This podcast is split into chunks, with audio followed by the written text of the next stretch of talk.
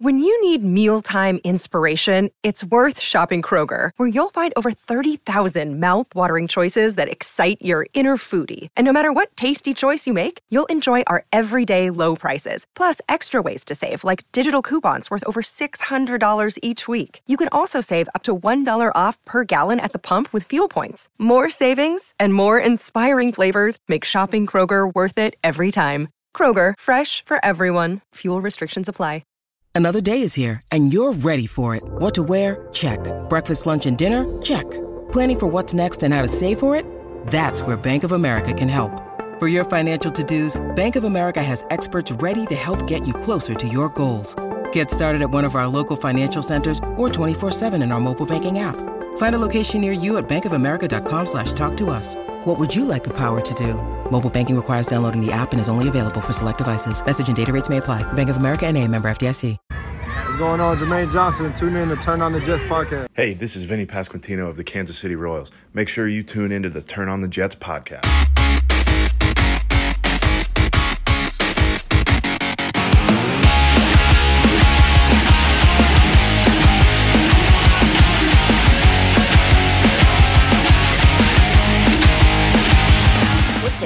Everybody? Welcome back to the Turn the Jets podcast. I'm your host, Will Parkinson at WillPaw11 on Twitter, Instagram, and TikTok. It is NFL draft weekend. It's NFL draft day today. The first round taking place tonight. Aaron Rodgers is officially a Jet. He was unveiled yesterday in front of uh, in front of my next guest, Rich Cimini. Rich, how are we doing at ESPN? And Rich, how are we doing today? All right, great. Uh, thanks for having me, Will. Appreciate Yeah, it. yeah. It's uh, look, it's an exciting time. I think normally this time of year we are so entrenched in the draft stuff. There's are the Jets going to be able to draft 11 players that can all start day one, and hopefully they make a little bit of a run towards a, a wild card round. Now it's you know we're going to the draft, which we'll talk about in a little bit. Of can they get one or two, maybe three guys that can contribute on a playoff team? Very different conversation. Something I know you you've covered the Jets for a long time. You've seen you know the drafts where this happens. It has not happened in a while. But more importantly, obviously, yesterday Aaron Rodgers gets unveiled. He's officially a Jet. He's officially number eight. He's got all the Jets swag and gear, and he's got the the the uh, handshake or the Robert Saleh around the world. So, um, I guess what were your initial impressions? Because I think everyone was seemed to be pretty impressed, uh, you know, with Rodgers yesterday. I thought Rodgers put on a uh, clinic on how to conduct an introductory press conference a- in a new city. I mean, look, he's a smart guy. You know, he's he's very articulate, and I thought he hit all the right notes. Uh, in my story on ESPN.com, I wrote that he showed excellent touch without throwing a pass, and he invokes the name of Joe Namath right away. You you know you win over Joe Namath, and you win over that segment of the fan base, the older fans. Talked about the, the lonely Super Bowl trophy in the lobby uh, right away. That gets fans fired up. He says he's going to go to the offseason program. So that gets the teammates fired up and the coaches. And so he just, you know, it was like textbook. Uh, I don't know if he scripted it ahead of time or whatever, whatever he did or wherever helped him. He nailed it. And uh, I think it's just what the Jets need. Yeah, look, I, I think he hit a couple things. You mentioned there was a lot of there was a lot of talk over what number he'd wear, and I know you know some people would say, "Oh, it's not a big deal." It does. There's not a lot of guys in this franchise's history that mean that like represent the Jets, and we saw a couple guys this year, you know, kind of go in their Ring of Honor and Mangold, D'Brickashaw, Ferguson, and Revis. Like those guys Yeah. scream Jets do. Joe Joe Namath is obviously Mr. Jet. He's at we know, and he called him Joe Willie, and he talked about the Super Bowl three, uh, you know, VHS tapes, whether I believe that or not. Um, and just the, the whole thing was interesting. I thought something that you mentioned the off-season workouts. I know you mentioned it. We kind of just talked a little bit off camera. I thought maybe he'd be there for like mandatory stuff, but the fact that he's going to be there already is a huge sign. He isn't. I don't know the last time Rodgers has been to to the facility before camp. It has to be at least a half a decade. Yeah, he's you know even said that he'd be out there uh, you know uh, on Thursday, you know today work you know working. Now they're not really practicing now. It's phase one, so uh, you know they throw the ball around. I don't even know if the receivers are allowed to run routes. Certainly, they're not running routes on any on a, a defenders. But uh, but the fact that he's there, I think, is I said in the beginning that this guy's got to show up, you know, to at least some of them, you know, just to, to it's an, you want to start out on the right foot. You want to build some chemistry with your teammates. And he's doing that. And so that to me is a really, really good sign. Um, I I'm old school. I believe the offseason, even though it's voluntary, I do think it matters. You know, I, I side with the coaches on that. You know, I know some guys don't do it, and you know, people in the media are reluctant to criticize them because it's you know, quote unquote, voluntary. But I they do it for a reason. I go back to the Parcells days. He made guys do it. Vinny Testaverde used to take a private jet up, you know, twice a week, you know, from his Florida home just so he could participate. And so I'm from that school, and I think that he's there and doing it. rodgers I mean, is uh, is big for the Jets. And it's something that they're the Jets can't afford to get off to a slow start, right? Obviously, you don't want to be digging yourself out of a hole. And he's not going to play in any of the preseason games. Training camp's not what he used to be. So him being there, get, building some chemistry. Yes, he has chemistry with, you know, Lazard and these guys, but building some chemistry of just he's in a new city, he's in a new, you know, he's in a different market. All these different things matter, and him being around um, and not just kind of being in the Malibu home with with no right. with no cell service apparently. Yeah, that uh, that, was, that, created quite a stir in Green yeah, Bay. I yeah, they, I'm not sure they were happy about that or the fact that he's taking a presum- presumptive pay cut. Um, we'll get to that in a moment. But the one thing I want to ask you about is obviously, you know, he mentioned Nate Hackett, and and we all know that. But were you? I don't know if I would say surprised, but kind of taken back by how many times he mentioned the respect he has for Robert Saleh. It felt like Robert Saleh did play a big role. I know everyone talks about Hackett and Woody, but it felt like Saleh was kind of like that. There was a couple guys, and he was like the last final pull of like, I want to go play for a coach. That um, he called him an alpha male, I think, on uh, on the Michael yeah. show. Yeah, I don't think he knows Saleh that well. I think it's one of those deals where you feel like you know someone through another person. And so obviously we all know Saleh and Matt LaFleur are extraordinarily close. They're like brothers. And and and Rodgers genuinely likes Matt LaFleur. I mean, they have a good relationship. I, I don't think Rodgers likes the front office there uh, with Brian Gutekunst. I think that's pretty obvious, but he does like Matt LaFleur. And I just, you know, Matt was talking about Robert the last couple of years to to Rodgers. So I think it's one of those transitive property things you know you know one two and three and you know he's he's learning about three through number two. So uh yeah so i think he i think he likes aaron likes communication. He likes to be communicated with and i think the thing that bothered him was that the packers didn't communicate at all times with him. Saleh's a communicator you know he's he's a texter he's a communicator uh, so I don't think there'll be l- long lapses in communication. So I think they'll get along all right. Yeah, it's uh, it was funny. The other side note, nothing that really had to do with yesterday, but on Monday there was Randall Cobb and Marcedes Lewis magically started working out again. So I'm sure that'll get announced uh, sooner rather Randall than later. Or Randall, Randall Cobb for sure, I think could wind up with the Jets. Yeah, I mean, I'm sure how many more tight ends the Jets are uh, going to pay, but um, I want to kind of transition a little bit to one thing about Quinnen Williams quickly, and then kind of just talk about the Rodgers contract situation because I think they do go hand in hand a little bit. Um, the Jets defensive line specifically, and those defensive players have not really made it quite a secret. I mean, John Franklin Myers tweeted out last night he restructured his deal, and it was literally hashtag extend Q. Quincy put out, you know, his stuff, which is his brother. I get it, but yeah. I, I know I was kind of under the impression the last time we talked about this. I think back in, I guess that was February or whatever it was. It felt like you know, once the quarterback got situated, Quinnen Wood. Um, now we've seen a couple guys get paid. I kind of feel like it's time now, right? Like let's let's get this done. Yeah, well, Rodgers. I mean, uh, the story we wrote uh, was posted. I mean, he's only counting a million dollars on the cap this year. He restructured his deal. Just wild. Uh, yeah, so it's like uh, he's counting less on the cap than like uh, you know their fourth string wide receiver now or something like that. So uh, temp, it's like a placeholder contract. So we thought he was going to be counting 15.8 on the cap, you know, with the existing contract. You know, they did some bookkeeping, and so he's only counting like 1.1, whatever the minimum salary is. Of course, next year is like over 100 million. They're going to have to figure that out, and they will before training camp. But um, yeah, so with Quinnen. I actually thought there was some movement a couple of weeks ago right before the start of the offseason program, which I guess was maybe what seven or ten days ago, something like that. There seemed to be a, some little progress, and uh, but they're not there yet. I mean, and I don't know when they're going to get there. Um, I've heard from I've heard conflicting reports. You know, someone told me I, I talked to a bunch of agents uh, about it, and they they don't think Woody Johnson wants to pay twenty three and a half million dollars a year for a defensive tackle. Uh, so th- this is going to be an interesting negotiation. I never thought this was going to be easy because uh, when it comes to negotiations with the Jets, other than at this Aaron Rodgers, it's never easy with the Jets. You know, they seem to make it complicated. Quinnen has he certainly deserves to be in that stratosphere of salary based on what he's done over the last couple of years. But you know, I it's not nothing's imminent here, and this this is going to be a long haul. We're not going to see him until until mid June, and I even heard that it's not even a lock that he shows up for the mandatory minicamp.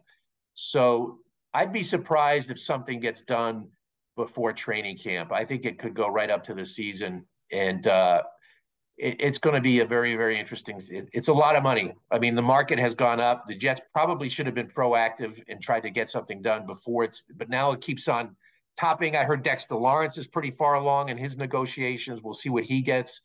Uh, so right now the number is 23 and a half. That's what Jeffrey Simmons got. I think Quinnen should come in right around there, but the Jets are are slow playing this. Yeah, it's it's one of those situations. It kind of felt like a given three or four weeks ago, and I'm not panicking in any way, shape, or form because I think you know you, you, assume he gets taken care of. I think Quinnen approached it. Nicole Lynn had him hit all of the right uh all the right buttons with the um you know the uh oh before I'm not going to report mini camp. I'd love to be a Jet, et cetera, et cetera.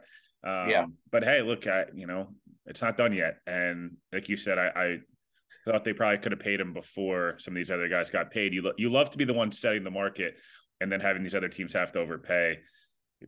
You know, I may have, they may have missed the ball a little bit on that. The other thing I wanted to ask you quickly, I know JFM restructured.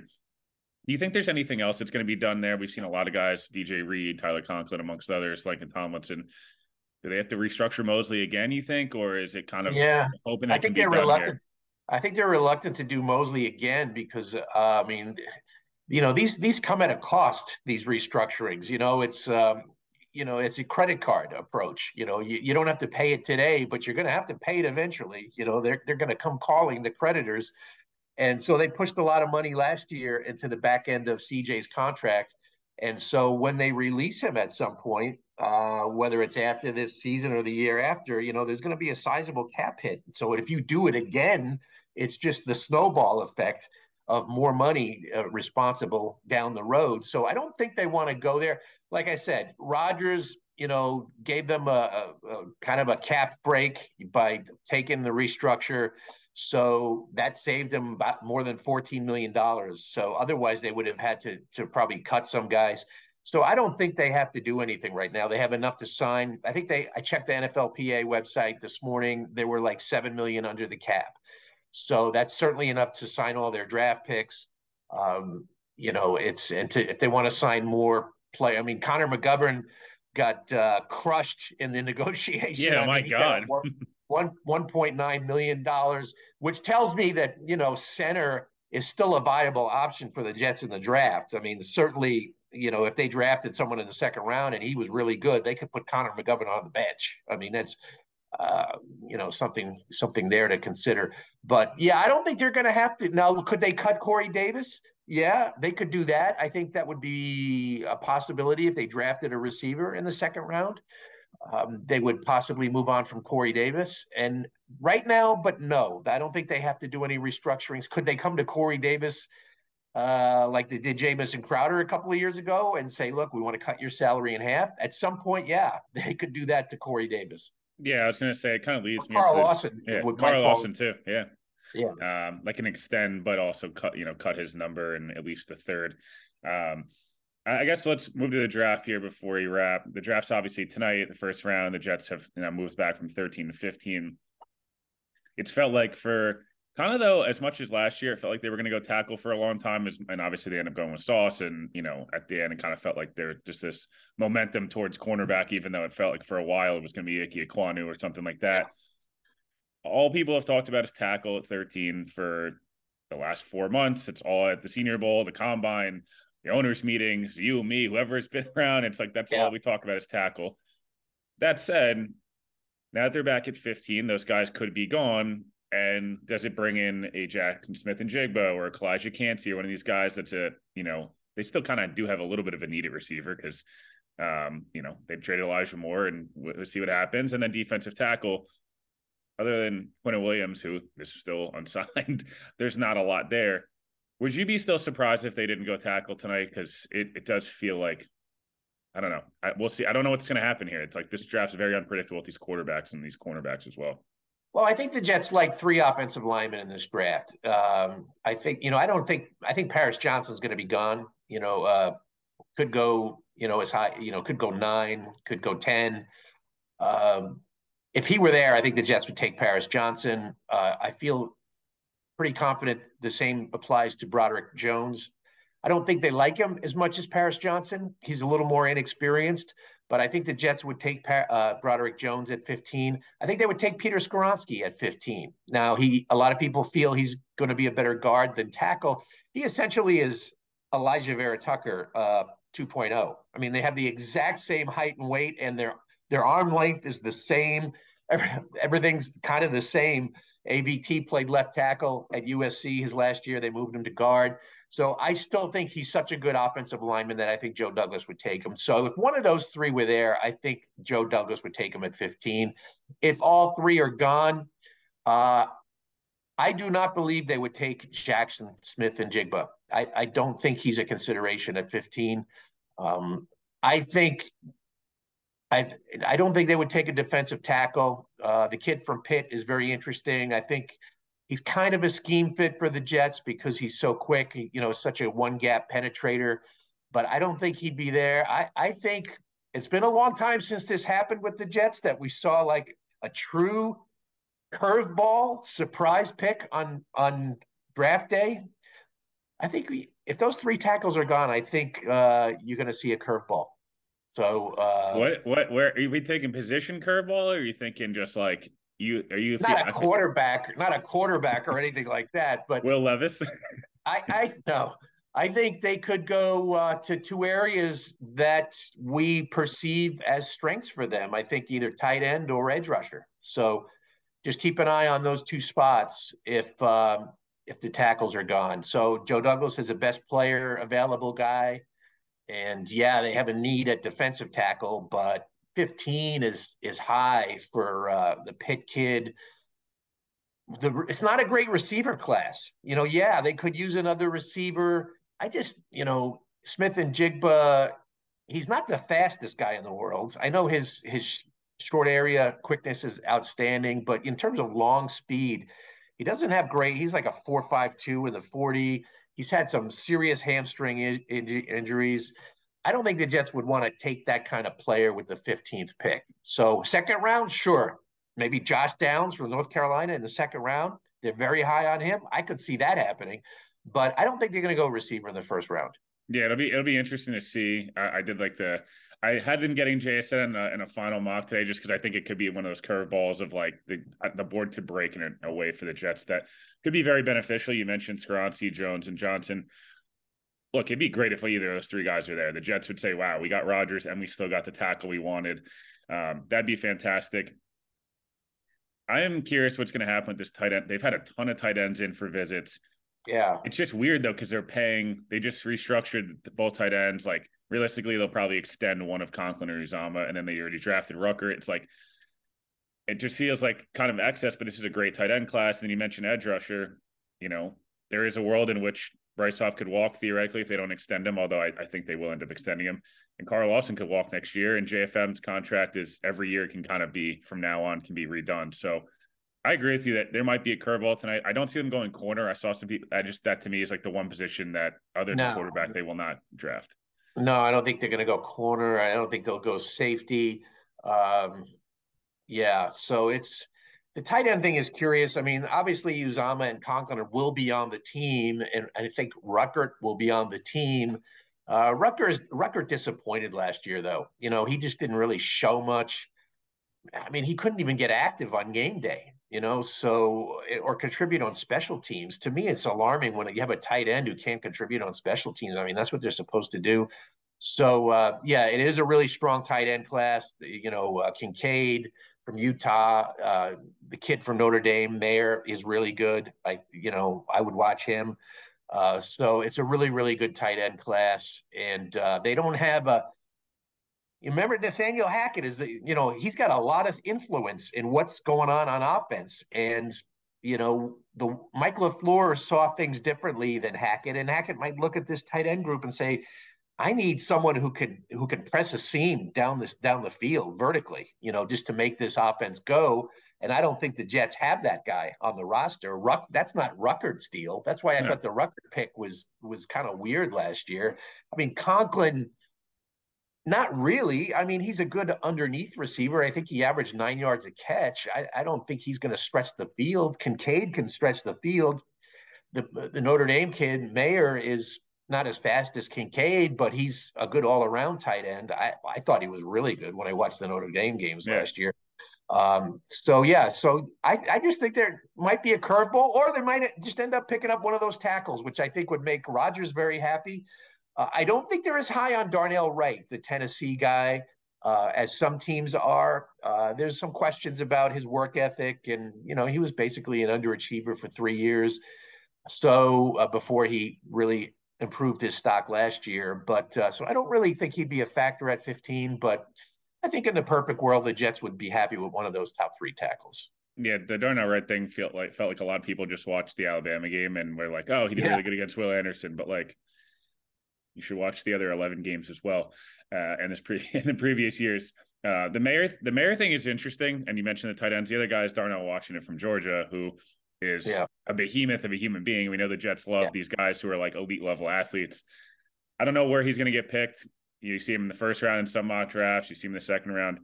I don't know what's going to happen with him, but as much as you could like the Jets tight end room, if they added a six foot seven, 280 pound guy running a four five, I think we'd, I think everyone would be like, yeah, you know what? Why not? Yeah. I don't know if, eh, what do you think? Do you think if the Jets picked a tight end at 15, uh, how do you think the Jet I think people would convince them, I think people would convince themselves, oh, it's you know a weapon for Rodgers. But I also think you'd have to look at it from a roster building perspective of like you do have all these other holes, and while that guy might be best player available, you'd have to be like, I just feel like you shouldn't have restructured Uzomah and Conklin if and if you were going to draft a tight end. It's just like my thing of you feel like you'd yeah. be paying because a tight end in the first round, that guy's still making probably what four, five, six million dollars yeah. this year. So it's like you're paying you the most expensive tight end room I've ever seen, and it's like, are any of those guys Travis Kelce? Like, probably not. So I don't know. It would be a little be a little weird. One thing we when we were talking to Rodgers yesterday, off in the side afterwards, he was going through the personnel on offense, and he and he had glowing things to say about every position. And then we Except got to the no, well, no, even tight end he did. But when he got to the offensive line, he did, he didn't even name anyone. He's just he goes, well, I don't know too much about the line. You know, they got some guys who have a chance to do some special things, and uh, it it was almost like you know he's really kind of glossing that over, which he probably wants to be better on the offensive line. But I, I think if they brought in a guy like uh, or Broderick Jones, um, they could have tons of flexibility. Uh, I think they want to start Duane Brown. I, I, I think Becton I'd be surprised if he's a starter. I think he's probably going to be a backup this year. I just don't think this coaching staff is is all in on Becton. Now maybe he changes his mind. You know, maybe Becton comes in and has a really great training camp. He looks great, but uh, so yeah, I think they could uh, shake up the offensive line a little bit for sure. Yeah, it'll be interesting two things. I think Connor Rogers made this point of it'll be interesting how they both evaluate Duane Brown and also what they think of where AVT is going to slot in. I think obviously ideally he's a guard for them, but if they loved how he played tackle, maybe you go with Skoronski because you can kind of just Swiss Army knife either guy, or do you draft a true tackle, or, or kind of what do you do there? Um, obviously, rounds two through five is going to be very. It's going to be a crapshoot. I don't see the Jets similar to 2010 packaging at one point I thought maybe they'd package a, a day three pick for you know a Hopkins or one of these guys, but it seems like I, I heard the Bills have, have offered quite a bit for Hopkins, which we'll see what happens.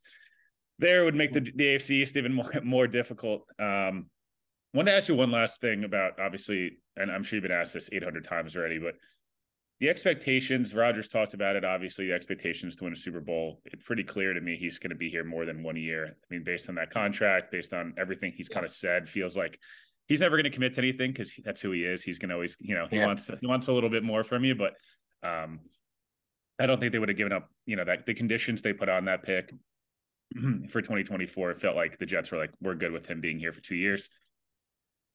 Is it fair to say, like, what is the realistic expectation? Because I, well, Super Bowl or bust is a good catchy headline. It's very difficult to ask a team in year one to go in a Super Bowl, especially in this conference. I feel like personally, the expectation is can you try to win the AFC East? Like I know the Bills are awesome. I know Miami's really good. That's the first thing. If you can host a playoff game, you know, I was I was in the single digits in years old when when the Jets last hosted the playoff game. I think if they could do that, you'd probably consider it a pretty successful season, similar to '98. Uh, yeah, uh, you're right. We we fall into the Super Bowl or bust uh, category. You know, we love that. You know, because it's a good splashy headline. But uh, you know, yeah, I mean, certainly anything short of the playoffs would be a disappointment for sure. Uh, a home playoff game would be a nice uh, feather in the cap for this organization. It's not going to be easy. I mean, just the guy who was in one place for 18 years to go switch is, is hard. It's not easy. I mean, it, it almost didn't happen for Tom Brady in Tampa. You know, they ended up winning a, a title, but people forget at midseason, they were kind of like on the, they were teetering on the brink you know, they lost a couple of bad games, and it was Brady and Leftwich during the bye week going into a room and just like redoing their offense, making it more less Bruce Arians yeah. and more Tom Brady. I was gonna say Tom saying, "This is my team. Get out of yeah, the way, please." And basically running it through Brady, and they had to make that switch for it to happen. And this is the greatest football player that we've ever seen was struggling at one point. And so it's not going to be smooth. The, the one advantage that that Rodgers has is that he and Hackett have a pre you know a, a pre-existing relationship which is certainly going to make that process easier and that's a big big advantage for the jets. But there's no guarantee and you mentioned the division the conference is a lot harder than what brady had to deal with. Um, the, the afc is stacked but you know i think if you'd like to see the jets get into mid to late january you know win a playoff game get a home playoff game win it advance to the next round and and take your chances there. But uh, look, Woody Johnson is not doing this for you know just to sneak in as a wild card and, and then go adios after one round. That's for sure. You know this is this is a major investment. Twelve years with with no playoffs. He's tired of it. He wants some relevancy. Uh, I think he's just soaking up all this Rodgers stuff. We know Woody likes the big name quarterbacks, and uh, if he end, he'll end up paying Rodgers probably over a hundred million dollars for two years, and you know that's substantial, and he want and he wants results from it, and so uh, yeah. But I, I think the Jets are a legit playoff team, and uh, anything beyond that, it's going to be hard. Mahomes, Joe Burrow, Lamar will probably be back in Baltimore. And Miami's better. Really, really tough conference. Yeah, it'll be. It was. I think that was honestly probably the funniest part of yesterday before we wrap here. Woody walks off the stage. Rodgers goes, "You're not going to shake my hand," and Woody runs over like a little kid. I was like, "Man, this guy has uh, some effect on people." It was pretty. It was pretty exciting. But yeah, no, I agree with you. The, the advantages when once the schedule comes out, obviously it'll be a little different. The Jets have two big advantages: ten of the seventeen games they'll be playing in their home stadium, and they only make two trips. Um, out west, quote unquote. And, you know, although Denver's been a place of horrors, Denver and Vegas are not the same as going out, you know, the Seattles and and uh and LA's of the world. So they have a lot of they don't have to go to Kansas City in those places, you'd hope, or go to Philly or go, you know, some of these places. They might get a break on the schedule. We'll see. Obviously, somehow but, they won't, but but they're gonna have a lot of night games too, which is a different uh something new for them. So they'll have to acclimate to that. I know how much you you guys love uh love night games. Sports writers love Sunday at one. That's yeah. uh that is the best uh, of, of all possible worlds. Yes, Sunday at one or four twenty five is tolerable. The Monday yeah. at eight o'clock is uh is tough on your Tuesday sleep schedule. But Rich, okay. obviously appreciate uh appreciate the time. Everyone enjoy the draft tonight. I'll have a I'll be do a 15, 20 minute recap after uh after each round here throughout the weekend. Make sure you guys read Rich's piece up on ESPN and uh, yeah, enjoy Aaron Rodgers being a Jet and um, the Jets being relevant for the first time in quite a while. Yeah, I always appreciate it. Uh, I always follow you on Twitter and everything. Will I, I your tremendous knowledge on this team, and I always appreciate it. Thanks so much, Rich.